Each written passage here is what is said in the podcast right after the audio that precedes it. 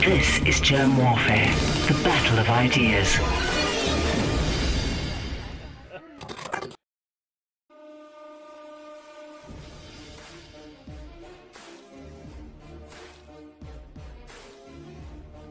My name is Germ. This is Germ Warfare, the battle of ideas. I hope I'm saying this correctly. Johnny Vedmore, Yep. welcome to the trenches. Excellent. Thank you for having me here. I'm uh, I'm excited to talk and uh, and, and discuss stuff. I also am, but what's what I'm even more excited about is that finally one of my guests is in my time zone and having a drink with me. Chin chin to that. Some gin and cranberry juice. I haven't got any lime in this. I should have put some lime in it, but still it's iced up and I'm ready to go. Though the ice will melt, no doubt, with me chatting away like it always does. I love your accent. Whereabouts in the UK are you? Um, I, I'm uh, in South Wales, so UK. Everybody knows it's a, a really like crazy place. It's uh, really mixed. People don't quite realize from the outside world. I don't think they see us as all one thing, like this London-centric place. But uh, it's not. It's it's it's, it's uh, lots of. I, I suppose you could kind of call them um, indigenous tribes of the UK, well, lots of them were, yeah, um, that aren't from northern France, like the southeast of England. So I come from Wales, which is, of course, on the side, its own country, uh, annexed by Henry VIII back uh, 500 years ago and made part of uh, England, really. All of the laws are UK's of England and Wales, UK laws of England and Wales. So we're kind of still under the control and power of this neighbor, powerful neighbor next door. Um, but so are loads of the other um, in, indigenous tribes of the United Kingdom that don't even know they're not English.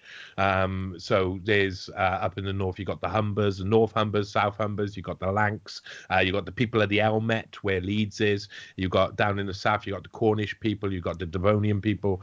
Um, uh, a lot of these, uh, a, a lot of these uh, people don't realize that their actual genetics is different from those of the, the, them down in London, and that they've been just controlled and ruled and had their ruled and had their culture uh, whipped from under them by these um, uh, neighbors who came up with William the Conqueror, and they basically got up to the line of the road uh, that that the the Romans once built uh, that leads up northwards, um, and they didn't actually like uh, they, they kind of stayed in the southeast. So if you look at the heliotypes of the UK, all the different genetics, uh, f- like different gen- genetics within the UK, they haven't changed really in about 1,500 years. So I'm one of the five tribes of Wales.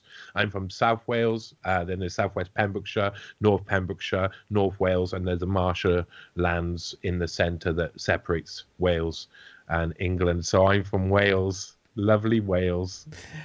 Wales has has some very good music as well. Uh, uh, correct me if I'm wrong, but Stereophonics are from Wales, are they not? Mm-hmm. Yeah, yeah. band. th- It's there's like a, there's uh, also like Manic Street Preachers Mm. and, and and stuff. What from- happened to I mean, them? peop- ah, th- I think they all got old and drunk.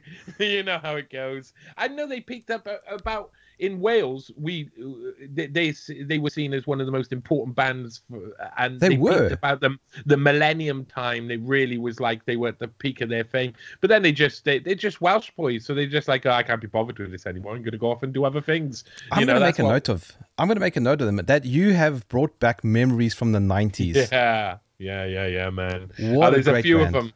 Uh, we had a good music scene uh, down here. We also had um, uh, a band later on called Gomez. You might know Mm. of. Uh, they were, I think, they were from West Wales, um, or at least a couple of the members were. Um, we, we've, uh, we- of course, we have people like Shirley Bassey and stuff. Tom Jones. Uh, we are called the Land of Song. Uh, we have the dragon on our flag. We're very proud people. We have our own language, which is extremely complicated and one of Yes. the uh, uh, oldest and weirdest languages about, and it's brilliant. And you know, we got to keep all of these things. But there's uh, what we're going to talk about today is the encroachment of our own um, indigenous cultures, um, our smaller cultures, um, our regional cultures, by first of all um, a, a form of uh, government-centric nationalism, uh, which has led on to uh, a globalism, a, a world order order, you may say, which is a nouveau world order, you could say, but really it's just globalism. Well, let's segue into that. Uh, so you are very good with family histories, and one that's particularly poignant right now is that of Klaus Schwab. Where does one begin? in 1870, you begin with uh, Klaus Schwab's family history. That's the best because that's as far back as I can get. Now, you'll hear loads of people online and they see a name Schwab and they automatically believe that means they're related to Klaus Schwab. So there's loads of Schwabs all around the place. Um, and there's a reason why there's a lot of Schwabs is because there's a place called Oberschwabia, which is down in the southwest of Germany on the borderlands of Switzerland. And it had a very um, uh, it had a history of anti-Semitism, uh, blood libels back in uh, 500 years plus ago. You know, lots of uh, Jewish residents who lived there were accused of sacrificing babies, cooking babies, and the locals uh, basically went and murdered loads of Jewish people all around Oberschwabia. And so when people in the future moved there, uh, and they were they, they weren't from around, or maybe Jewish people who who moved there, they would change their name to Schwab, because Schwab is of Schwabia, of Oberschwabia.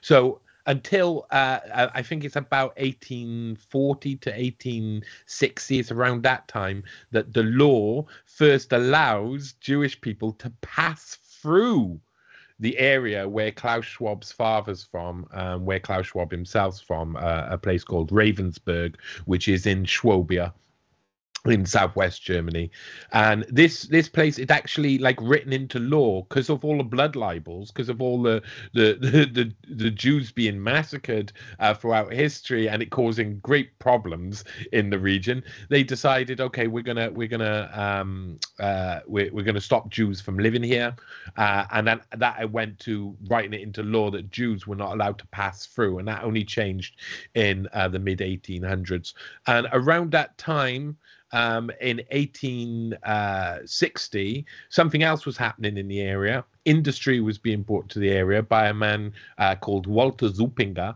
And Walter Zuppinger was opening up a factory in, in, Ravensburg, and it would become the biggest employer of Ravensburg. I mean, you're, you you you're entering into the the real the real heart of the industrial revolution. Things are going kicking off. You know, for the next hundred years, the machines are going to be uh, going, and factories are going to be full. And this was somewhere. Uh, Ravensburg was somewhere where the, this was this was uh, his idea. We have one in Switzerland, but we have this area, Ravensburg, where we could basically make a big factory, and it kept expanding and expanding. And he started off, I think he was doing like things like lace cutting machines at the start, and that would go on to large hydron, um, uh, large turbines um, for uh, um, uh, dams, hydroelectric dams. So hydroelectric turbines, I suppose, but massive ones uh, by the turn of the 1900s. But we go back. That's to come, and eventually Klaus Schwab's father will go work in Zol- Walter Zuppinger's factory in Ravensburg as the manager of the factory during a very important time in history that we all know about well. But we haven't got there yet. We'll go back to 1860. Walter Zuppinger's opening this factory, and there's a young man um, who lives uh, up in uh, Germany in um, uh, Baden-Baden, I believe, at this time, uh, and his name's Wilhelm uh, Jakob Wilhelm Gottfried Schwab, and that is Klaus Schwab's grandfather. And he is, uh, I believe, probably Jewish. He went by the name Gottfried Schwab. Gottfried was a nice German name. Uh, Jakob wasn't so much of a nice German name. And the, the laws about Jews being able to live in that sort of region had only just been lifted. So you have to be a little bit careful. So I think he was probably of Jewish descendancy, but left behind any sign of that as uh, uh as they went on. Um, by 1898, he had married uh, a woman uh, called um, Marie Lepert, uh, Klaus Schwab's grandmother. Um, and they had married in Switzerland because uh, Klaus Schwab's granddad had uh, basically emigrated in in uh, sometime in the 1800s. He said, "I'm moving to Switzerland," and to do so, you had to give up for some reason. Anyway, he had to give up his German nationality and go and live in Switzerland and basically renounce his. What happened was eventually they moved back to Germany, probably because of economic reasons. Once they had a baby, Eugen Schwab, Klaus Schwab's father, in 1899, a year after they got married in Switzerland. They moved back to Germany for whatever reason. I can't quite find that reason. And um, uh, th- this meant that in the future it would they would be denied um, Swiss citizenship because he never gained Swiss citizenship while he was in that country. Later on, his son Eugen Schwab, and when Klaus Schwab's just a child in the 50s, um, would uh, try and uh, gain back Swiss citizenship and would be denied by Swiss courts. Now that that document um, that legal document where they try and get Swiss citizenship after the war. And you'll understand once you understand a little bit about Klaus Schwab's father why Klaus Schwab's father in the 50s wanted to be hiding out in Switzerland rather than being in Germany because he had been working with some dark people during yeah. the war. Um, so why um, did he? So, yeah, so why did he? Um, well, uh, basic, uh, basically, he became the manager. Um, Escher Wyss. He got married twice. So he had his first wife. Eh, the the uh, marriage didn't work out. She was actually um, Jewish and would um, uh, leave uh, for um, America in 1938, uh, signing herself down as being uh, Hebrew uh, in nationality and, and obviously, you know, fleeing persecution in Germany. Um, that f- would fall apart, and then he would marry Erika Epprecht. And during that period, he was working for so Walter Zuppinger's factory. And there was a big division between, or at least it was made to look like there was a division between the business of the Swiss branch of Escher Wyss and the business of the German branch of Escher Wyss. They made them very two kind of like independent companies that were doing in, uh, doing separate things. And this meant that as you were approaching uh, through the 30s, um, of course, Ra- Ravensburg, this area was they, they were uh, well under Nazi control. They were well down with the ideology. This is it's also a very special area in history of um, Nazism as well as World War II because um, this area, Ravensburg itself, had special dispensation given to them not to be bombed during the war from the Allies during the war. You know, you're at war against someone, and you you you go via the Red Cross and say, please don't bomb this place. This is where we'll do all our humanitarian aid. Well, in actual fact, they were creating because he the Escher Wyss's Ravensburg factory were making uh, large uh, turbines for hydroelectric dams that also worked for the um, heavy water, hard water, heavy water, sorry, um, uh, uh process of making uh, nuclear or, or, or making nuclear materials that can then be used in an atomic bomb as the race for the atomic bomb was going. Of course, you know the West were looking to to win the war, um, Germany were looking to win the war, and they both had their projects going. And Escher Wyss was um, it was a model Nazi company. It was uh, I think about 1937, 1938. It appeared in the quarterly book, which was called Model Nazi Companies, where they listed down the most Nazi of all the companies. And Ravensburg itself, you see some pictures of the time. You know, everybody is flat fashion of swastika, swastikas are, are flying from every building. This was a real proud area. And during the war, it didn't get affected at all. Didn't get bombed, didn't get hit. Um, so so they, they uh, used prison labor there um, from mainly Soviet prisoners uh, that they had caught um, to man a lot of the factories where Klaus Schwab's father was the manager. And this this place though, this was a very special place. Um, Escher Wyss had nearly gone bust on a couple of occasions in um, uh, the tens and the twenties and uh, this had meant that uh, the Swiss had t- kind of like taken it over um, uh, and uh, as a national uh, entity. So it was quite weird because this Swiss entity is now helping the Nazis to make the atomic bomb. So you know that's something that later on in history would cause a lot of you know bad blood. Um, of course, they didn't succeed. The Nazi atomic bomb project failed, and um, the the war was won by uh, the Allies.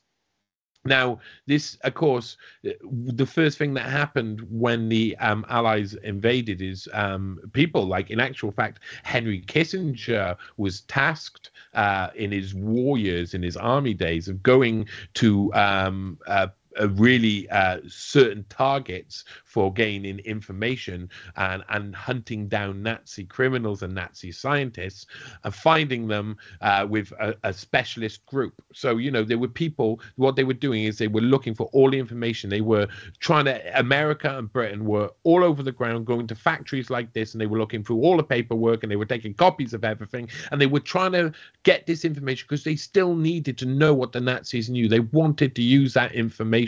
And then, of course, afterwards, we saw the flow of, uh, of Operation Paperclip and the like. That saw the flow of um, uh, Nazi scientists and uh, technologists, you could say as well. To an, uh, uh, it would still be true um, over to the the West. So already uh, already there was a dynamic. Already there was a a, um, a, a, separation. We need to do all of this really quickly, and there was a reason they needed to do all of this really quickly. Is because they had, ma- you know, these these guys think about the future, and they knew that once Nazi uh, the, the, the Nazis were defeated, the next uh, job was the communists. The next problem was going to be the communists, because now uh, uh, communist Soviet uh, Russia had um, basically half of Europe that it didn't have before um, and it, there was there was issues around that, of course, with communist ideology clashing with Western ideology.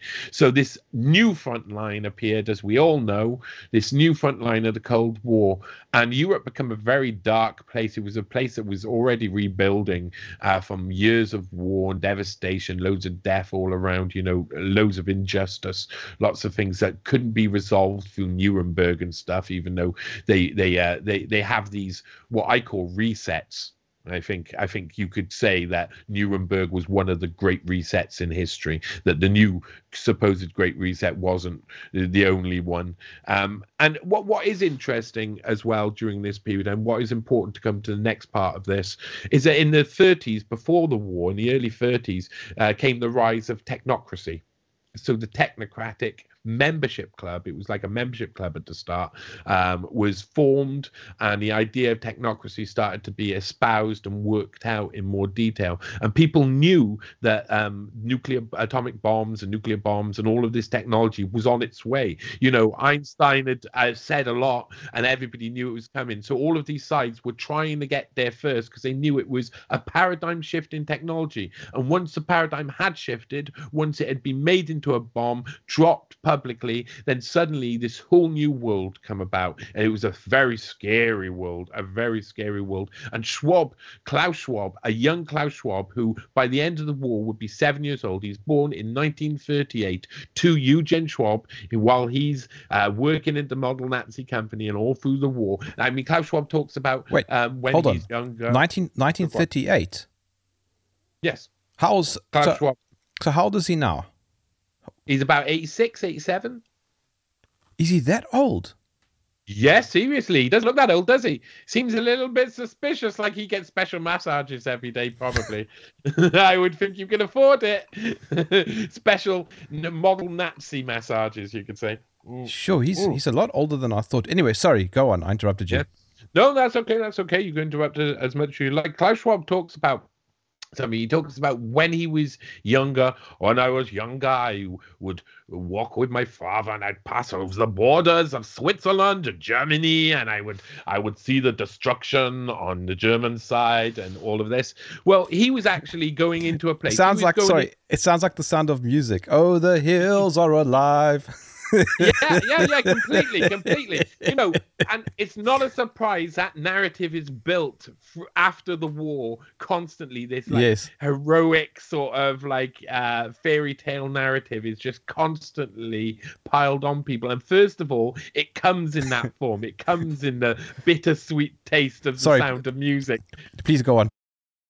Uh, anyway, so Schwab talked about the fact he's um, uh, passing across the borders of these countries, seeing the devastation. But he would have been like he would have been like six years old, and he was passing into a place from Switzerland into a place that had been protected and had special dispensation all throughout the war and hadn't been hit by a bomb. So you know you already see the start of Klaus Schwab and what what he says his past is like isn't what it's like, and that's where I I mean the reason I started on this trail was because. Um, um, I was sitting in a kitchen with uh, Whitney Webb, and she said to me, "No one knows his his his family history. Wait, just just I'll give you like a month and a half to come up with something and see what you can find." And I, I was allowed to go into that and and and and, and hunt around. And it, it what became clear is that I had studied loads of like family trees and of the rich and famous, and some of them are hard to find, some of them are tricky, but this was really hard. I had to find every Schwab that ever existed and just go through them one by one by the end of it.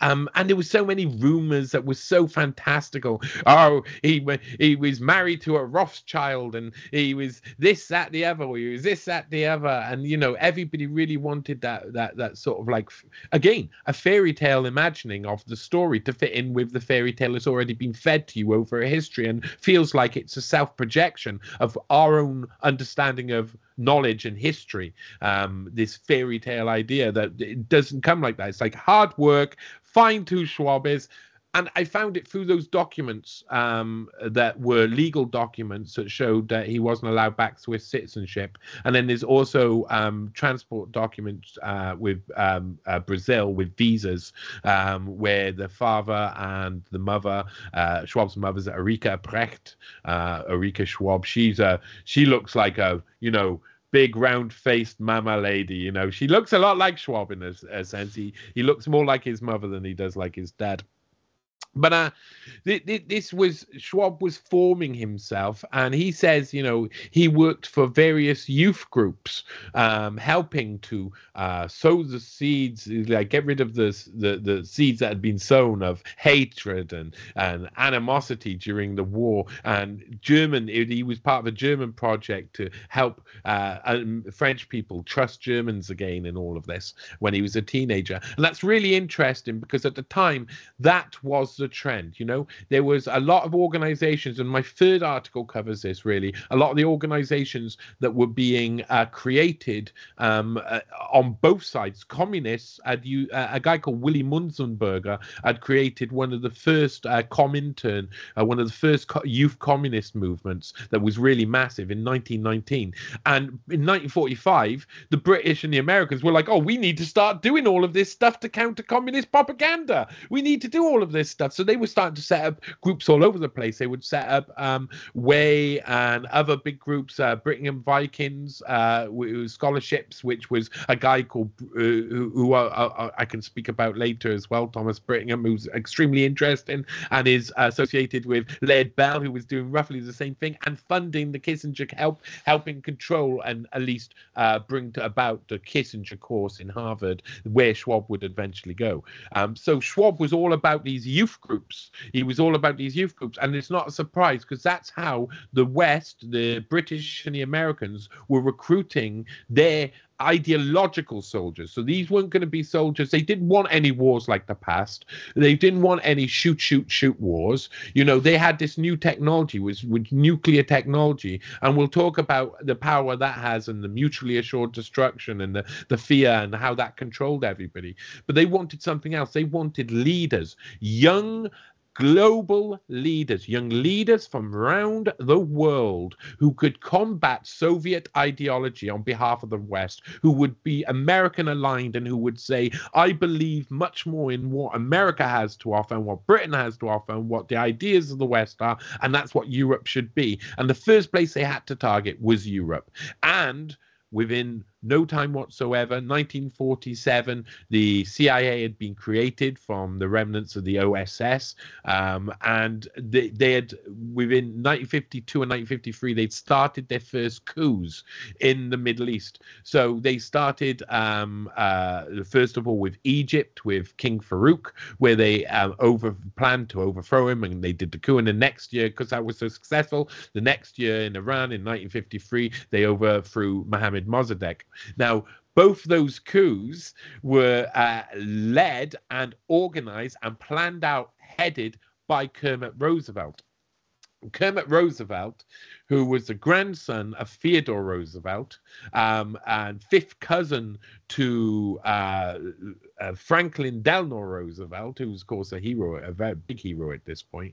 Um, but but Kermit Roosevelt he was one of the main figures to form the um, OSS, form the precursor to the OSS, and form the CIA as well, and to lead the first ever coups. But not only that, Kermit Roosevelt also headed the uh, CIA conduit organization, the American Friends of the Middle East, who would fund a Harvard course that Klaus Schwab would eventually be trained into leadership, given mentors, and go back and create the World Economic Forum through. So this is a CIA conduit, American Friends of the Middle East, and Kermit Roosevelt, the guy who's uh, uh action in these coups in the early 50s knows and all the newly formed cia know that if they're going to go down the road of coups, they need leaders they need to put in to power afterwards. In um, Egypt, they had used uh, Nasser. They had installed Nasser from, he had been um, part of the Free Officers Movement,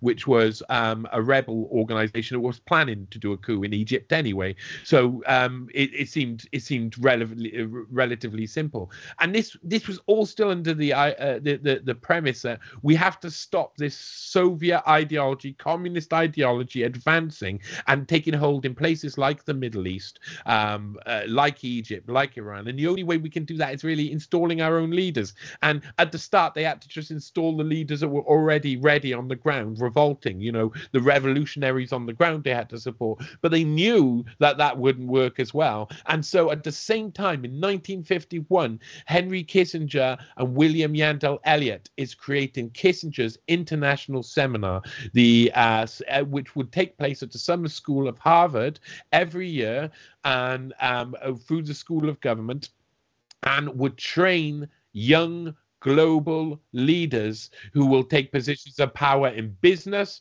in banking, and of course in politics, including wow. Klaus Schwab, including Pierre Trudeau, including a, a, a, fair few others. Some I can't even, I, I don't even, you know, some of them I do not know their names.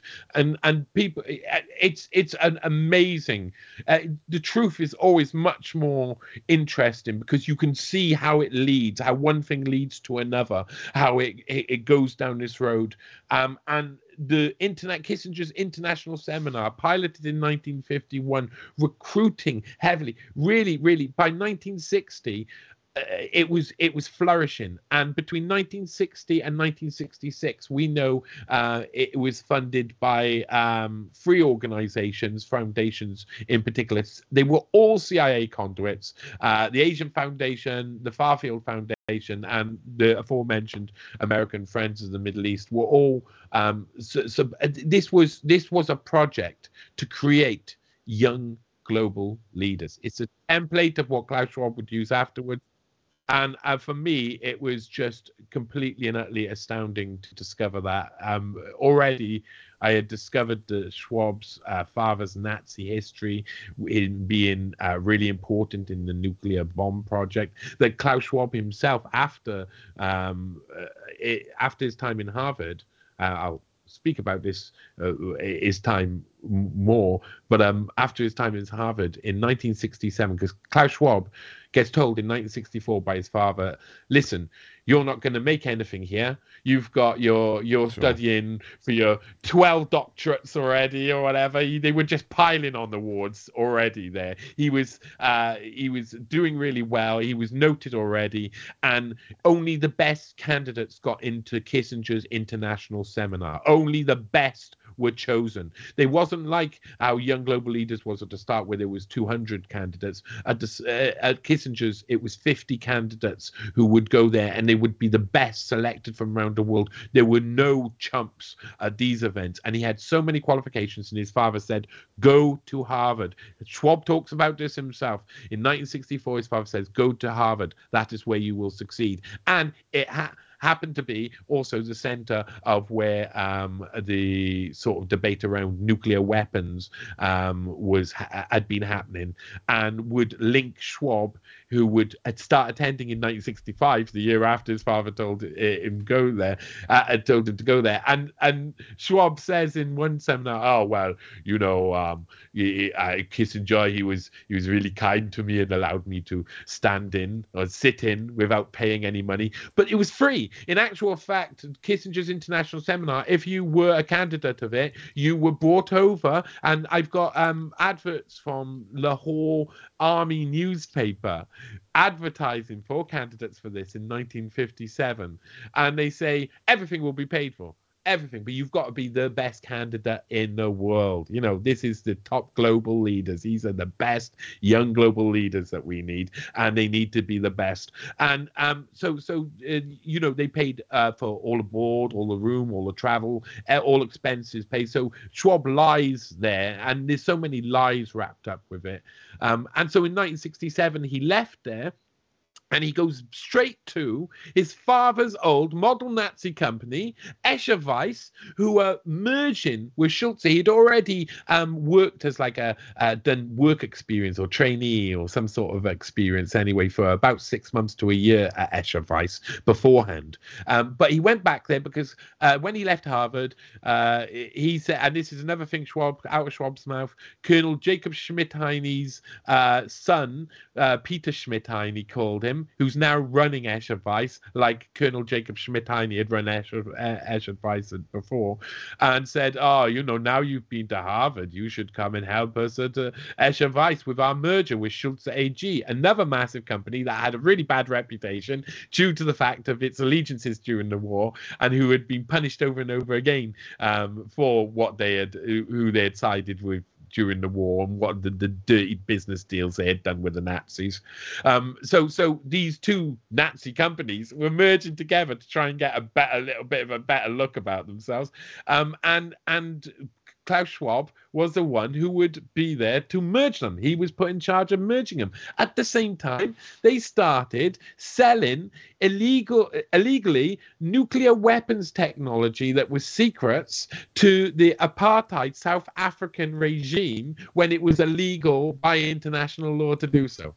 So he did exactly, exactly what his father did. He went exactly, he left Harvard he went straight back to Germany to exactly the same model Nazi company. He made it a stronger model Nazi company with all his experience, and he started dealing in nuclear uh, weapons and nuclear proliferation. With South Africa. Roll it back yeah, yeah, in South, amazing. And of course, you know the South Africans never made it to actually having a nuke. But they, in 1990s, the Swiss government did a big review on all of this illegal dealing in the 60s and 70s, and revealed that Sulzer AG during this period, they don't call it Sulzer Escher Wyss, they call it Sulzer AG, but they're talking about the period when it was actually Sulzer Escher Wyss and Klaus Schwab's there heading the merger and deciding which part parts of the companies do what, do what for the boss, Peter Schmidheiny. And they're dealing, uh, it's just astounding astounding. He does exactly. It's a cycle, and it. it I, I, mean, it makes you wonder about his son, um, Olivier. I think his name is, or Oliver. Uh, I think it's Olivier. Um, he's uh, he, he's off in China at the moment. Uh, I wonder what he's doing. But anyway, so um, this is, of course, there's a reason why uh, atomic and nuclear pattern is repeating, cycle is repeating here, um, because Harvard was really Klaus Schwab went there while it was really at a very important uh, moment in history. Um, the for years, Kissinger worked for the CFR uh, through the 50s. He uh, was setting up this international seminar. He was teaching at Harvard, and he was working for the CFR. And they were wargaming out nuclear strategies. Of course, he does foreign policy, nuclear war and foreign policy, or whatever it's called. Um, uh, uh one of his seminal pieces that that looked at the the dynamics of it all in the um, mid 50s, mid to late 50s. He released that, and of course that came with like the, the world was in this this fear, complete constant fear about it being destroyed, everybody dying. You know, I, have I've read um, in one book that I read, I think it was Stephen Ward's Scapegoat, and they're talking about the communists um, uh, infiltrating London clubs uh, um, during the '60s, and they said, you know, every it, it, we didn't think the world was going to be ending tomorrow. We thought the world might be ending right now. So we, we we we were living it up. We were doing as much as we can. We didn't care about the the consequences in the future. And there's a lot of this goes on. They didn't care about the consequences in the future. Now these guys were doing something different at Harvard. These guys were concentrating on the future. Kissinger was concentrating on the future because he he had an ideology. He had a globalist ideology. He wanted to create a global world order where everybody sat at the same table and world war like he had saw seen it would never happen again. Before that to happen, you would have to bend and break nearly every single part of what is humanity all around the world. You know, that's what I see it as anyway. The last part is my own opinion that you'd have to bend and break it, but that's what he did as well in many ways is, is a repeated theme throughout Kissinger's existence is this um, trying having to break uh, nationality, culture, uh, uh, sort of like this uh, what he would see as tribalism to create this um, global world order. And this nuclear paradigm was going to end at some point. The communist East versus West thing was going to end. There was going to be a winner and there was going to be a loser. Yeah. And they he started working with um, Herman Kahn, who's known as the real Doctor Strangelove, believed to be the main person who Stanley Kubrick based Doctor Strangelove on, even though I think he's an amalgamation of characters. He's like um, Fritz Kraemer, who trained up Kissinger during the war and and was Kissinger's commander. Uh, Kissinger and uh, Herman Kahn, I think, it was like this Kubrick sort of Doctor Strangelove. But he, it, Herman Kahn is an amazing intellectual who you you just, I mean, he's astounding. He used game theory and really really interesting techniques to discover um, what the future looked like, and he did it with extreme accurate accuracy. And he was doing it um, funded by people like the Rand Corporation and supported by people like the Rand Corporation Corporation through the Hudson Institute. And by 1966, between 1966 and 1968, I think it is, so the time when uh, Klaus Schwab is at Harvard uh, taking part in Kissinger's international seminar, Herman Kahn is working for the State Department to create two documents. Um, uh, he at the beginning of the 50s, Herman Kahn had written on thermonuclear war, which is one of the biggest uh, sort of um, uh, pieces about uh, critique of thermonuclear technology and its uses and how to use it. And he had come up with some astounding ideas. But in 1967, you saw some really interesting things happen because he was working for the State Department and they were focused on two things. Uh, one was the year 2000, which looked at the techno- technological advances that we expect they expected to have within uh, the the before the turn of the millennium and this was like you know they they Herman Kahn predicted it with amazing accuracy. If you go look at the article, I think the second link from the bottom will um, give you a checklist, and someone's color coded it to show you which technologies we reach and which technologies we haven't.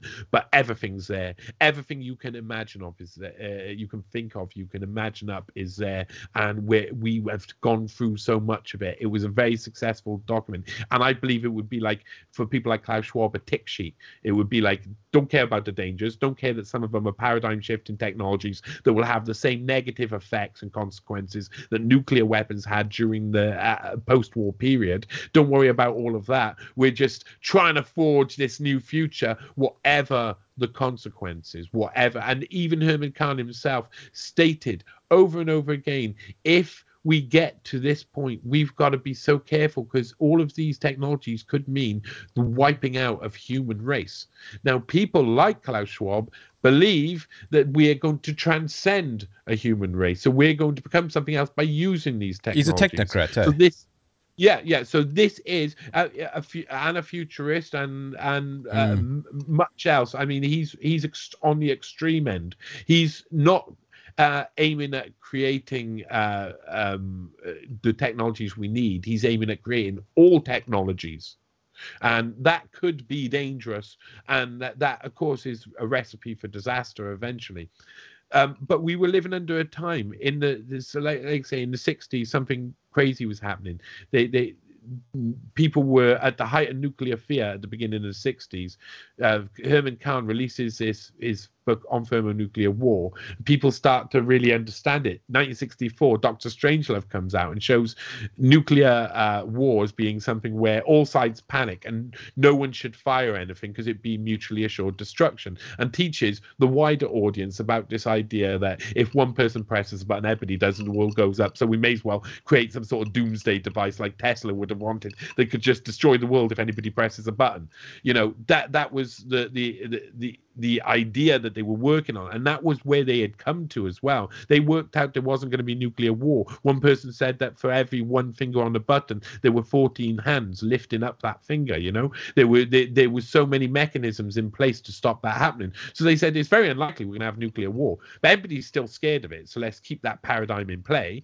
Um, and actually let's make that paradigm bigger let's start proliferating nuclear technology to other countries to uh, uh, so china suddenly gets nuclear technology uh, uh, uh has its first bomb, etc. In uh, what 1964, I think it is. Um, later on, India would in about 1974, about 10 years later. Pakistan would be looking for it. All of these uh, countries, like South Africa, um, would would uh, be being leaked bits of nuclear technology because hopefully maybe they can get there too. And they they had seen it. These people had seen it. Well, if everybody has a nuke, no one's going to press a button. You know, that's what they had believed. Uh, that's what they believed, and and it's a risky strategy because if you're wrong, everybody dies. But it seems to have worked out so far. Um, and so by 1967, the world was a different place. They were looking at things differently, and uh, everything changed. Really, 1967 is a really massive year, um, especially when I was studying my most recent article, because a lot of it, um, what a lot of people don't know at the beginning as the CIA's formation, and a lot of these organizations that supported Kissinger's international seminar were actually anti-Zionists. They they didn't agree with uh, the creation of the Israeli state um, because they saw it um, as Dorothy Thompson, a famous um, American journalist, said um, it, it's like would create a state of perpetual war. But it happened, and by 1967, I mean, it really happened, and suddenly everybody had to flip sides and change sides. And 1967 is a very strange year uh, in history, and it's also the year that Kissinger um, puts two mentors with Schwab, who's leaving this Harvard. He's going back to Germany, and he assigns him uh, John Kenneth Galbraith, the famed economist um, who was teaching at Harvard at that time, and Herman Kahn himself, Dr. Strangelove himself, to go back with Schwab, with Klaus Schwab, to uh, convince European managers, business, uh, big up politicians to uh, support the creation of this new entity, which would become the World Economic Forum. Starts off as a European Management Symposium, two years later, European Management Forum, and then uh, uh, almost 20 years later, it's uh, the World Economic Forum, but it's the same entity all the way through. And uh, that's when Herman Kahn, the father of nuclear game theory, um, and one of the most intriguing, because John Kenneth Galbraith is not just an economist, he's a he's a man who who taught JFK. He was um, in university. He's a man who um, he's involved in some of the biggest moments in history. He uh, when when he was sent uh, after the war in 1945, when when he was sent to Germany, he was supposed to be looking at economic stuff, uh, and then he was sent to go and um, interrogate Albert Speer, and Albert Speer was the head of German armaments war. He was the head of all of the war armaments. He was like the head of all of the Wehrmacht really. Um, so he was like the biggest person you could possibly go to interview. And John Kenneth Galbraith went there. I mean, he wrote the speech after JFK got killed as well. He drafted the first speech um, to be uh, to be spoken by um uh, oh god, I can't remember his name. Gin Gin might be kicking in, uh, but the president at the time and and I mean John Kenneth Galbraith, he was extremely interesting, uh, influential chap. I'm still doing research on him. Uh, other people could get on that train because there's so much to buy into with him. It's unbelievable. He was a CFR member as well, um, and he would be a joint keynote speaker at the first World Economic Forum. Um, he alongside uh, Otto von Habsburg, um, and these the, the it would be such a success. 1971 was uh, the big success, and then 1972 drifted off a bit. You know, they had had big names in 1971, Herman Kahn, John Kenneth Galbraith, etc. Had been there for the launch of this, uh, for for the original of the World Economic Forum, the precursor. Um, uh, sorry, sorry, Johnny. Sorry, I just want to just quickly pause you just for a moment while you have a sip. Um, at that stage, now this is early 70s did Klaus Schwab already have visions of changing the direction of the entire world?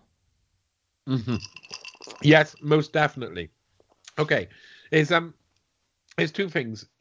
Uh, the the first mention I find I did a little uh, I do a little thing called Newshound now on on my my my own channel on Fungi Monkey and that's that kind of looks into articles that mostly um, aren't really included in articles that I've done, like things I've come across in the past. And I come across Klaus Schwab's first ever mention in any newspaper uh, in in um, in Britain and America, and that was uh, 1970. So four months, uh, four, four or five months before the actual first ever Davos. Um, and he's just talking about normal business management stuff, but he's doing it in a very authoritarian way and he's talking in a global uh, uh, way. That it, it's about um, it's something to do with computers being a threat to our privacy, and so it's already like a, a technocratic um, tilt to what he's doing he's already going that way. But there's something else there. By 1973 he's inviting in i mean and this is already a global project. He's already been put in uh, put in charge of something which we know the direction it goes in. But by 1973 he brought in um, aurelio peccei to be the keynote speaker um, on behalf of the club of rome who just wrote the limits to growth which was about changing the entire population of the world uh, and and and basically taking lots of people out of the equation just population reduction really. A global population reduction. And i think that is about as extreme as you can get for uh, making changes on a world uh, scale but this it's a very interesting time. This is a really interesting time. This is the start. This is the birth. 1973 gave the spice that that that thing of like population reduction. And Aurelio Peccei's speech ended with something like the enemy of humanity is humanity itself. You know, and it's talking about reducing the population to massive amounts, which is of course the conspiracy theory apparently that goes around today. But this was the the the like this was the way Klaus Schwab really put a spark back into Davos. Now, World Economic Forum and Klaus Schwab's sort of vision for it, because remember he's like the the lifetime boss of this organization, and the first ten years was about setting it up, bringing people in, letting people see that this was a place where they didn't only go to discuss the future and what people would implement in the near future and in the long term, but it was also a place where these guys could network, network, network. The biggest guys could network together and could bring these people together. People from opposite sides. So that first article that I've seen also uh, mentions, um, I think it's called the International Business Development Development Institute, um, who actually sponsor the first Davos. In this article, which is very interesting, they state that it actually sponsors the first uh, Davos. And if you look at what they're doing, a couple of months before, um, what they're doing is uh, inviting communists to learn capitalism. So there, it's like it's it's just up front. Okay, we've got to we've got to bring this side in together with this side. And do you know what, guys? We're not so different. We can make a lot of things out together. If you learn a bit about our stuff and we learn a bit about your stuff, eventually we can meet in the middle and we can dominate everybody. And that's really what what the process of Klaus Schwab's World Economic Forum. It I, when people ask me, I, I'm like I always feel like it's like a mixture between like his ideology is a mixture between fascism and communism in many ways. It's like you know, it's a real like that's the two ideologies that he learned about when he was he was being brought up, and it, it his like even stakeholder capitalism is like I don't know, it's kind of like individualism between those two ideas, and it, it, it anyway. Um, there's lots of the first 10 years, Klaus Schwab's making this organization work, uh, organization work and bringing in all these people. Then in the 80s, it starts to get real political. You know, they start to focus in on certain uh, ideas, but they're also f- gaming out how they're going to con- keep control uh, once the divide falls. So this is all sides. This is both sides, both over in the communist side and in the Western side. How we're all going to keep power once that Berlin Wall falls, because it's falling soon. We know that this this Cold War coming to an end. The dynamics are coming to an end. So that became like a point where loads of these guys gamed it out. By the 90s, then they were prepared. They were really prepared for the fall of the Berlin Wall, for this uh, idea that that suddenly communism was dead and and and the the new Russia coming out, and this was the time where they enacted the same thing that uh, the CIA had done during the 1950s, which is really coups.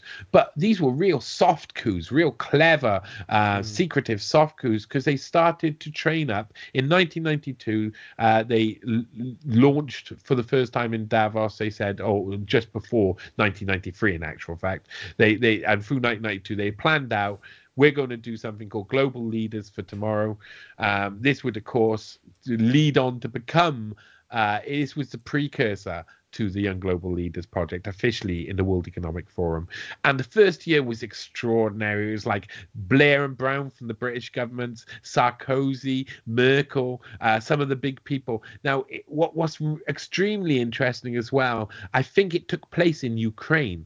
Uh, there's a picture of them all getting on the Ukraine Air, Air Ukraine plane um, for really? the first Davos. Yeah, so I think it took place as close to where this stuff was happening. You know, and I think that's maybe where the first time that the young young Soviet Patriot or whatever it was called, uh, young Russian Patriot uh, program also started, where three members, and this is reported in multiple newspapers, three members are uh, were put forward by Russia to be the future global leader, like uh, Global Leaders for Tomorrow project, but for Russia, there was separate entity, and one of them was Vladimir Putin.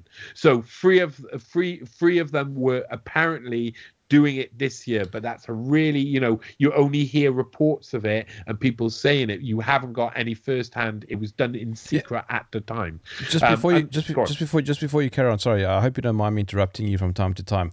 I just Do want it. to make sure that i'm following you and also give you a chance to have some gin. Um did, in in your mind at that stage do you think klaus schwab saw himself as some sort of savior of the world. I know it sounds messianic, but that's how he's presented himself. That he wants to he wants to change everything for the better. So he he he didn't see himself as doing anything evil or bad. Yes, I think that he had been in a situation where he felt that he was chosen to some degree. Um, when it, when he was suddenly surrounded by these enormous, ginormous figures, uh, these three mentors at Harvard, uh, Kissinger, um, who was backed up by William Yandell Elliott, one of the most uh, savvy men, political players in history that no one really knows about. No one really hears his name. And he's one of the most influential people in the history of, of mankind, really. Um, but but being surrounded by these sort of mentors like Galbraith, Kahn, and Kissinger meant that Schwab I think he felt that he was chosen. And it was at that time where he was given the opportunity to do all of these big things and to start something which would be, um, which would always work because it had the momentum of uh, secret American backing with also it, allowed the, the, forum allowed uh, all, all versions of it um, allowed these people who uh, were creating this false image of East versus West in the newspapers and in the press and the mainstream media. It allowed a lot of the people who were actually organizing this and who were really responsible for this to sit and talk with each other in a kind of like hidden back rooms, in little sort of meeting rooms and little meeting areas. So he would have seen the world changing in front of him. He would have seen he's putting these powerful people in together to sort out this problem, and these powerful people in together, and he is becoming like a, a, a, a Palpatine figure. You know, he's he's he's using the democracy to get to the uh, uh, unlim- uh, uh, unlimited power or whatever it's called. Um, and he's get he's you know he's building up his ability to bring people together. But these aren't nice people. You know that would be normally you'd go oh it's nice. He was bringing people together and they were looking for world peace. But they weren't. They were looking for a way to keep in power to make sure that they kept in power that the certain group kept in power during all of these changes. And uh, Schwab had been at the birth of this sort of like game gaming out game theory using game theory with Herman Kahn of what the future would look like and how and that gave them a, a real big head start to believe. If you believe that someone has told you the future enough that you're willing to follow it then you and, and it turns out to be accurate you have got a lot of pa- potential power there. You have got a lot of potential power because you know things other people don't know. Um, may I uh, make one note though? Sure. Um, in 1973, when uh, Schwab invited uh, Aurelio Peccei to be the sk- keynote speaker um, about limits to growth and population reduction, that turned Kahn against um, the project, I believe, fully. Um, Herman Kahn actually went on a um, a bit of a, a, rant about how this was idiotic, uh, stupid. It was, it was negative, um, and he went back into whichever institute he was in at the time and started mapping out another. It was called the next 200 years, which said that basically we don't need. There are no limits to growth because we're going to eventually go out into space and we're going to be able to to make uh, sort of ways of living and technologies that we have no idea about that will mean that all of the problems of the now will no longer be problems. So, you know, we are heading towards that direction. We don't need to worry. And he was really saddened by the direction it had gone. But for Schwab, like I say, he wasn't like that. He was he didn't give the disclaimer at the end of uh, uh, of his his um, uh, talks about the dangers of future technologies like Herman Kahn did. He saw all of this, I think, as a thing that he had to manipulate, and that because all of these powerful people are on board with him, that they can all do it together and they can all work at it together, and everybody gets a piece of the pie. And I do believe that that attitude of everybody getting a piece of the pie is his Schwabian attitude coming out. yes. uh, the people of Uberschwabia were surrounded, and this is something I've said a couple of times, I've never written down, but people, they, they're surrounded by Austria, in historically Austria, Holy Roman Empire, any uh, northeastern invader, the Lombardy people, the Swiss, uh, the the the uh, Francos. You know, they they had to uh, learn to get to to trade with everybody and to get on with everybody and to give and take in a Mm. way that not many other regions and people had to do throughout history, and that went on for thousands of years. And I think that's sort of like you know that sort of um, uh, the, the most likely to come to the top of that and be most successful and the genes to survive are likely to be the people who are willing to give and take but in my opinion more than you should be willing to give and take give and take what is Yes. beyond ethical borders or or the borders of morality Johnny, uh, something I wanted to ask you earlier, also, just before you continue with with Klaus, is his connections with all the most powerful people in the world. Was that thanks to his father? and uh, you know there's there's not much talk about um there's not there's there's not much written about or documents uh, saying what Eugen Schwab really did afterwards. Eugen Schwab, uh, well, i after the war, they tried to run off to Brazil at one point. I think it was uh, like all of the people who had once been Nazis um, were afraid that the the uh, Nuremberg trials would be repeated and there would be a Nuremberg two, and there was still a lot of anger, of course, around. So a lot of them went off to South America that's why uh, uh, some of his uh, visa stuff comes up, and you're able to trace that he's the father of Klaus Schwab as well. That's one of the the the, the many uh, bits of documentation out there.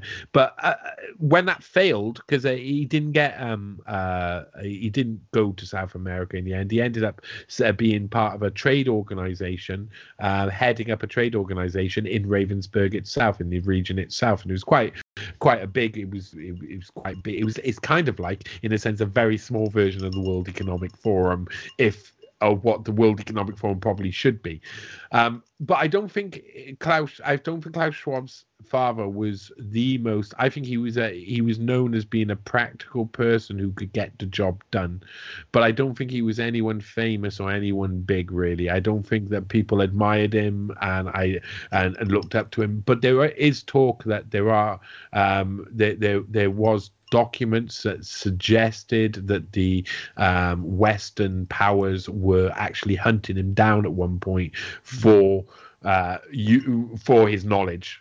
And that would make sense because he worked at a model Nazi company. He would have been one of the first people interrogated, especially seeing as it was connected with the nuclear or the attempt to make atomic bombs. So, do you think that's how he made those powerful connections? Because, in any normal sense, how does a random person become connected with the most powerful people in the world?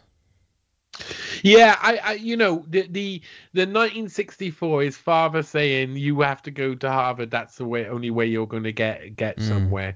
That that is too much. I, I I I think to myself that is a neat. Klaus Schwab often says the things that you doesn't want you to investigate. This is how I've discovered loads of stuff. I'm just listening to Klaus Schwab and I'm thinking, what's he actually saying there? Because he says stuff to try and like cover up what he's just said. So often, what he's just said before that is really telling, and it gives you some some interesting sort of like direction to go on. But I, I think there is, I think there is um, a likelihood that Eugen Schwab uh, was part in some way part of an affiliate program of Operation Paperclip, and uh, he his knowledge and his expertise um, were were uh, sought by the Western powers. Um, and then something happened, and in the fifties he wanted to get away from Germany. Maybe it's because he he was already working with other people. It was like, best I go somewhere else to do this. I'm going to work for foreign powers and be a traitor to my own country, or something like that. You know, I don't know quite what the the the, the deal is. I think there might be a a, a point where um, the big people who were getting involved in this, when you see that Galbraith was one of the people interrogating Kissinger, was people chasing uh, the Nazis down, they would have gone there.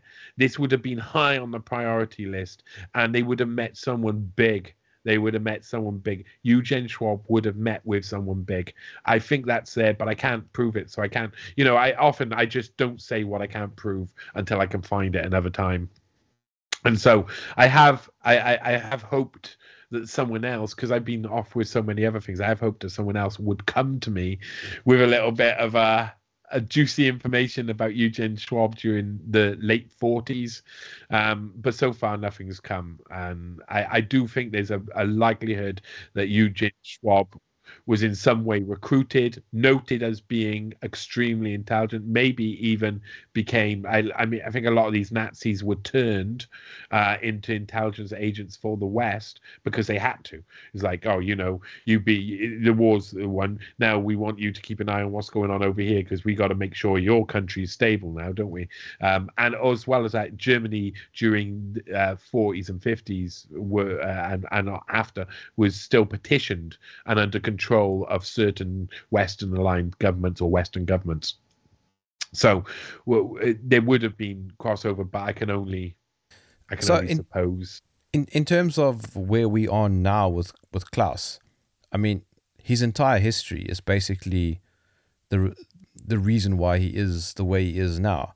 We see him as evil, yet mm. all the global elitists see him as somebody great.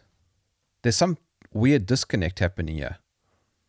Yes, there's there's two things. There's two things that really, really. I I met someone um, who makes uh, documentary films, and he had managed to get into the um, at Davos once, and he said it was really weird. You know, they're all just he he sees them as real evil, real real real nasty evil. And they're all up in these this big these big buildings and they're all shipping sipping on their champagne talking together. And for them it's completely normal. They don't know anything different. They're that's their little bubble you know. These guys are up on the mountainside um, looking down on humanity but they're not even looking down on humanity. They're too busy giving each other love all of the time oh it's so nice to see you. Oh it's so nice to see you too. Oh what have you been doing? How is your wife? Oh my wife is okay. You know the, the, this is what these guys do. They don't care their actions when they go into the boardroom, they're not they, they they don't take them outside the boardroom. They they're also friends and etc. But I think there's this for a lot of people. They were they're, they're like why why does Klaus Schwab always end up looking like such an evil figure whatever he does and whatever they do the World Economic Forum. But I think that's that's a reason because Klaus Schwab and his ilk are not trying to attract me and you. Uh, he's not trying to attract um, uh, people without money he, or without purchase on society. He, they're trying to attract the big people, the people who've got the real wealth and the real power. And for that, you have to realize the psychology of wealthy people is not like ours. So we don't see it as like they don't see other wealthy people as evil and horrible uh, and doing all of these things that we don't understand because we're like we see the, the, the how it affects the majority in society. So we under, they don't understand. They are without. They do not know what they do not know, and they do not look up to us. They don't look down to look up. They don't look down at us and say, "Oh, look how disgusting they are in the gutter. I want to be just like them." No, they want to look up and see a Bond villain-esque ruler on a mountainside that they can be part of. They could be part of that elite that looks down on the rest of the world. The 0.1%, that's what they want to be. So those are the people with power, and they're attracted to the idea of power. That means you have to expel power with um, your identity. And that's what Klaus Schwab does now. I think I think they make themselves look evil to an extent because mm. that's what uh, the other people see as power. That's what they see. The the rich people they see it and they love it. They want to be part of it. They want that. They want to be in under the cover of that protection. All of those different things. Um, a lot of them are naive, of course, yes. um, and and that perception is a perception that's given to you. It's not a true perception. It's not. It's given to people. So Klaus Schwab is just another goo bag walking around this earth who's just a normal everyday guy, but he knows how to manipulate people, and he's had the opportunities to manipulate mm. people. He's got the wealth and the ability to do that, and the training to do it, and he's been trained very well. Uh, he must. It might be one of the greatest managers in the world. It's true. He's managing a lot. He's doing a lot of. But but I mean, when we look up onto that mountain, we see that these guys is have an amazingly terrible amount of control. That they've undermined all of our political systems. They've penetrated the cabinets and they've taken over um, uh, countries. They've literally done soft coups in countries. Well, that's what I was going to ask you. Um, was- how how powerful is Klaus Schwab actually? Ex- it's it's he's as as powerful as long as he stays alive. I don't know what happens after him. Uh, and and this is this is one of the things that, that, that comes with the Kissinger continuum. My most recent article uh, i- is that there's someone. I mean, Kissinger was there. He was given his place by William Yandell Elliott, and Kissinger chose uh, Schwab to be the next leader towards this global uh, world order. Who comes afterwards, I do not know. And he is so powerful at this point. He's at the he's the person that makes all of this work. Without him, will it all crumble? I very much doubt it because it's been set up to continue to go. It's a machine. Klaus Schwab, like like the the evil uh, looking villains on the mountainside, is a distraction to us more than anything. Klaus Schwab is just part of the machine. Um, so so he has lots of power. It's real power. And then in reality he has no power at all. And we only give him the power that he's got. But people are giving it to him because of course he's uh, they they, they, techn- as technology increases their power their hold on power increases. But i i do believe personally that you can they cannot convince everybody to get on their bandwagon. It's impossible. So eventually they've got to reach peak peak support. And i think we're there. I think that's why we see so much back pushback now they went past peak support um, and that's partially because people are starting to see what their um, agenda really is and other things. I mean, w- one of them, the the most important parts of um, the uh, last article I wrote on this series is that um, in 2004, when the Young Global Leaders Project was being reimagined, um, it would be Kissinger. Um, uh, who was on the board of the Dan David Foundation, who would help Schwab gain a one million dollar prize to create the Young Global Leaders. So the Young Global Leaders Project was created with money that was pushed forward by their. They can always find the money. They can always find the support. They can always find. And while they've got that support and that power and that ability, they've got the power. That power can only be taken away by that support. Now, most of these people are half dead, and there's this new generation come up of technocrats who are ready to take over.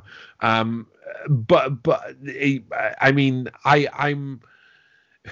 When will Klaus Schwab die? When when will he die? is he is he going to be one of the first humans to be made fully into a machine? You be Cryogenics. surprised.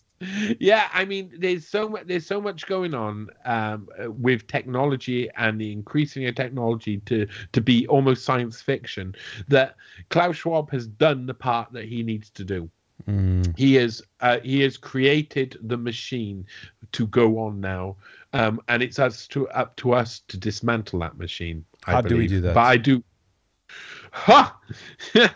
Um, lots of people say by getting off the grid and not supporting their system but still the 66% say that do support their system if we say that two-thirds are currently supporting their system or at least blindly supporting their system the majority. I do believe like it's like the 10% of the world is really like you know uh, pushing it one way and is is making things happen and 10% is revolting and all the people in the middle are kind of like acquiescing in different stages of acquiescence at different stages of like a servitude um, uh, as you go up the spectrum. So i don't think it's that many people who are actually pushing all of the buttons and doing all of this. I don't think there's that many people to fight against it.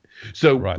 those 10 that 10% r- r- saying i'm not going to buy your stuff i'm not going to use your companies it's going to do zero and they know it fully well. So it it, com- it it comes down to a point where culture our own culture has to be saved that we have to save our culture from these people. They want to homogenize everything, and we see that in every single step they make now. It becomes a homogenization of culture, Yes. of, of states, and that's what we've got to do. We've got to try and uh, really protect our nations, protect our regions, protect our history. Um, Localism. we've yeah, we've also got to uh, make sure that there's enough people writing the real history of the world, because otherwise we'll end up with only books that these guys have written and published, because these guys are the ones who are mostly writing and publishing everything and got own all of the companies that write and publish. So we need to fight against that by actually making sure that people in the future know the history, because if I I mean most of. Uh, when when you do a lot of this research, everything all looks so rosy from the outside. When you put it all together, you're like, oh my god, this is dystopian as hell. What's happening? You know, people haven't put together the puzzle, and each each each part of this puzzle needs to be put together for people to see. What people can do is each person has got to stop saying, well, there's nothing I can do anyway, and that's really hard to get people to do because that that's sort of like defeat eh, defeatist attitude. Don't be blackballed. Every that's nearly everything I come across. Is everything I come across. Whenever I mm. talk to anybody, that's nearly always the answer that comes from the majority of humans on Earth. There's nothing I can do about it anyway. No, I can't be bothered. It's I'm just going to look after my own. That that Johnny is the black pill, and I hate it. Yeah, I, I don't know how to get over it um, because I know some of the loveliest people on earth who think like that, and I understand why they think like that. And only once their own life is uh, fringe infringed upon and their own freedom is curtailed enough, or etc., will they actually respond to that and do something about it and say, "No, wait, wait, wait, wait, wait." They don't seem to, you know. Uh, I think we don't. It, in 1967, another thing got got uh, written in, which is all connected to this. Um, at the Hudson Institute, in secret, they were writing um, a policy uh, uh, study that I think is really important. Herman Kahn was writing um, uh, alternative solutions for e- educating uh, leadership group outside society it was a 500 it's something along the line that's not the exact name uh, but it, it, it's uh, it's basically a 500 page uh, um, inspection on how to, how and why to educate uh, the masses differently than the leadership group which of course makes you understand why they did the young global leaders pro- program and and this harvard program. It was really that's where it really came from. Um, but it also did something else. It showed that they were saying we've got to start taking out certain information from the masses from the mainstream from the schooling uh, from regular schooling regular universities. These people have to be made to serve the people who have been chosen to be the special leadership group outside. And so for that they shouldn't know certain pieces of information. Uh, that is where our problem is is the flow of information keeping information guarding information and spreading that information. Um d- d- lenin knew that Lenin and and later on the CFR and the CIA they discovered that too. They discovered well we've got to set up all of these organizations to combat all of this communist propaganda. We've got to make Western propaganda. That's the only way. And we've got to infiltrate st- uh, governments and we've got to infiltrate people's minds and we've got to infiltrate the minds of the young. Uh, you know we've got to push a part of, of our agenda. Well, the free people have got to do that too. We've got to we've got a real push. We got to push it out now really hard there's good news. There is good news because uh, mainstream media is dying on its ass. Uh, the, the, the people are fed up of hearing this nonsense, and at some point, something's going to break with this that allows people to a, a mass of people to hear a load of news uh, that will shift their their understanding of what's happened in the past. Now, what that is, I do not know, but it's out there. It's already out there. That information is so much information that uh, uh, under um, completely uh, pulls the rug from under their narrative that they've formed in this time. So much information. There's some something out there will will do that to a global extent. Will uh, I believe they cannot keep this? They cannot control everybody.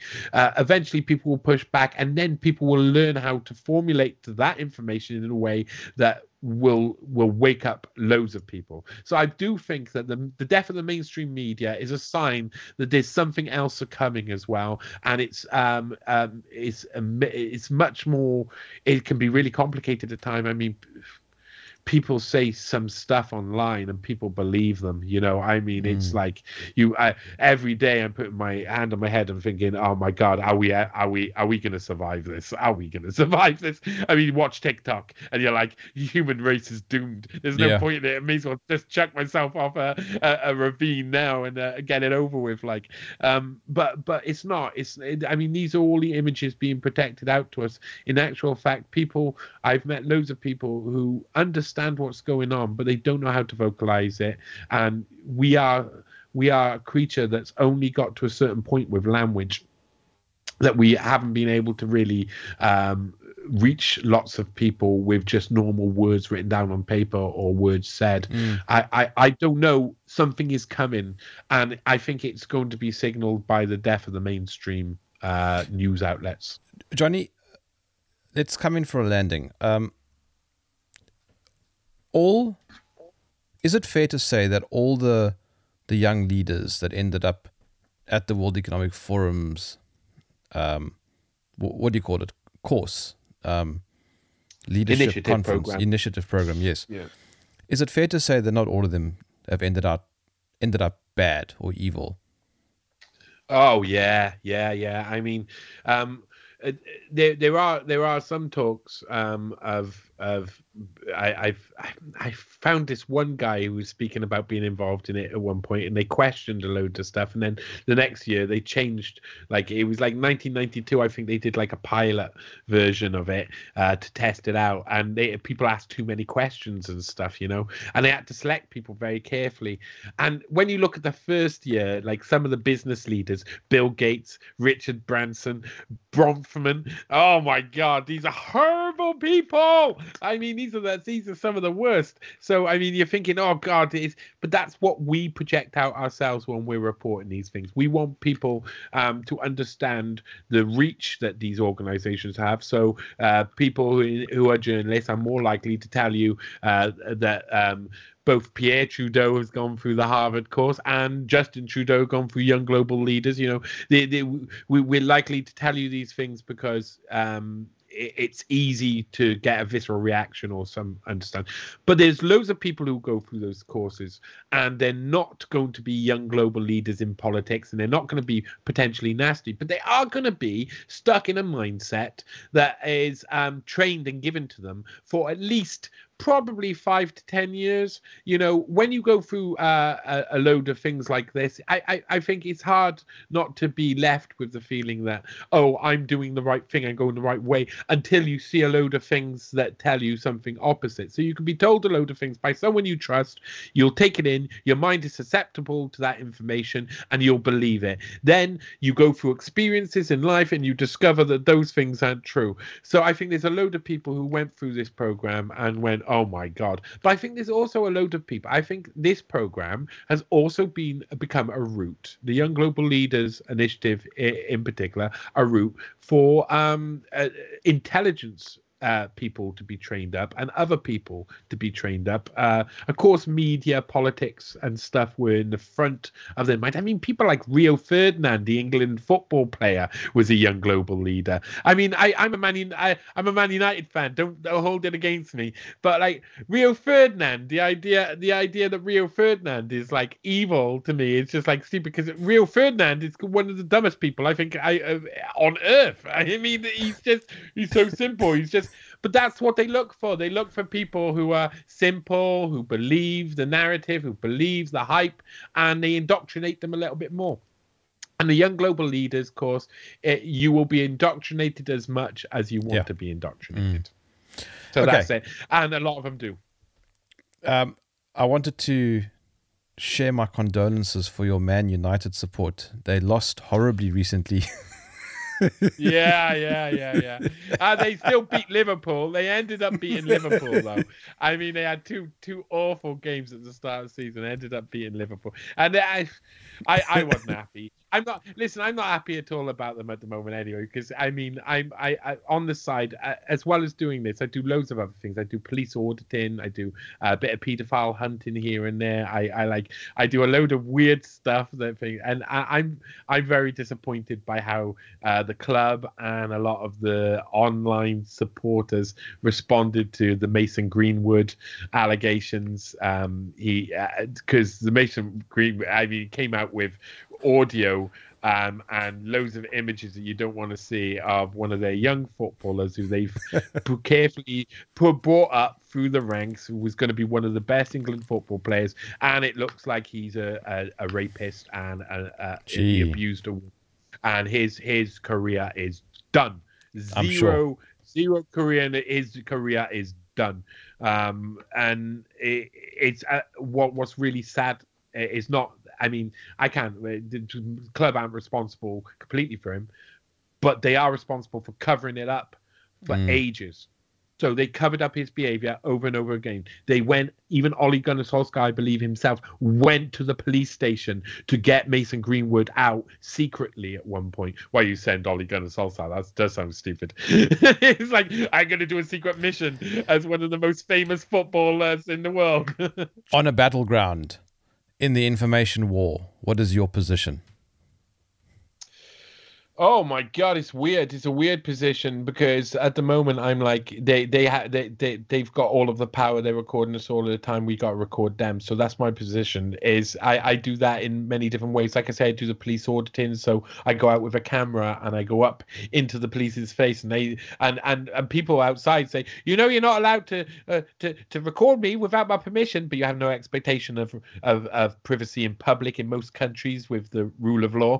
Um, and that is an important thing that we need to keep that uh, that we can record them because they are the ones doing the stuff. And at the moment they're getting to record us. We we don't want it to be um, a digital panopticon created where they're watching all of our cells and we we we don't know what's happening there. We don't know who's watching us. We don't want that to happen. So this is partially why i write. This is why i document stuff down um, because people need to know.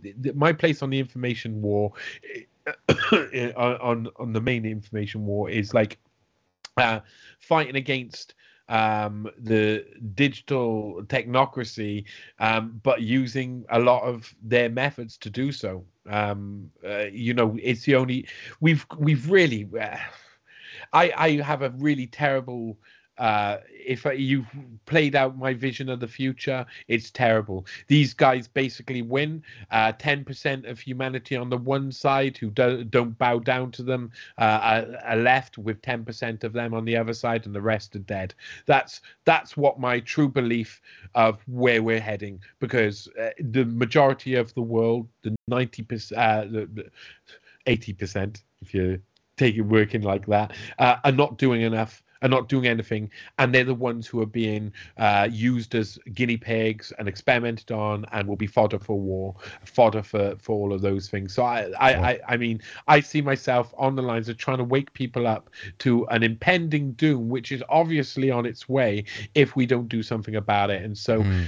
I, I, I, I talk I talk with my neighbors. I tell them the same, um, and you know what? You, you get so many different responses from people, and the, I, my my place is I just got to keep going. I just got to be like a rock, a guardian of what is truth out there, a guardian of information, and pushing it out and make sure that that everybody gets to see sources, everybody gets to, to go along the line themselves and see that everything is got uh, evidence attached to it. So I, I mean, I it's a really weird thing to, to the information war. Both sides use the same tools, and they you they have control of them all. Where can I find you?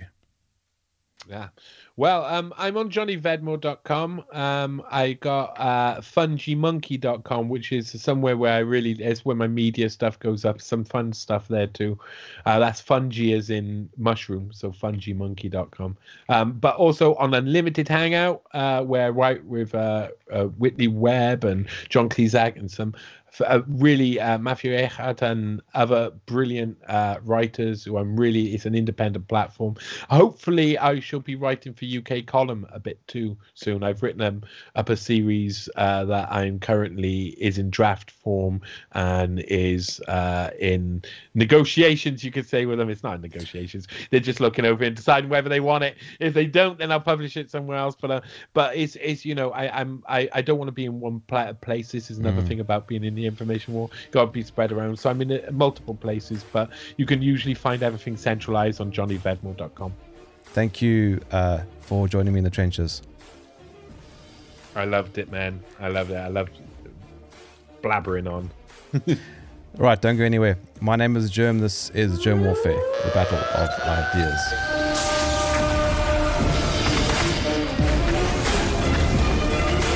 This is Germ Warfare, the battle of ideas.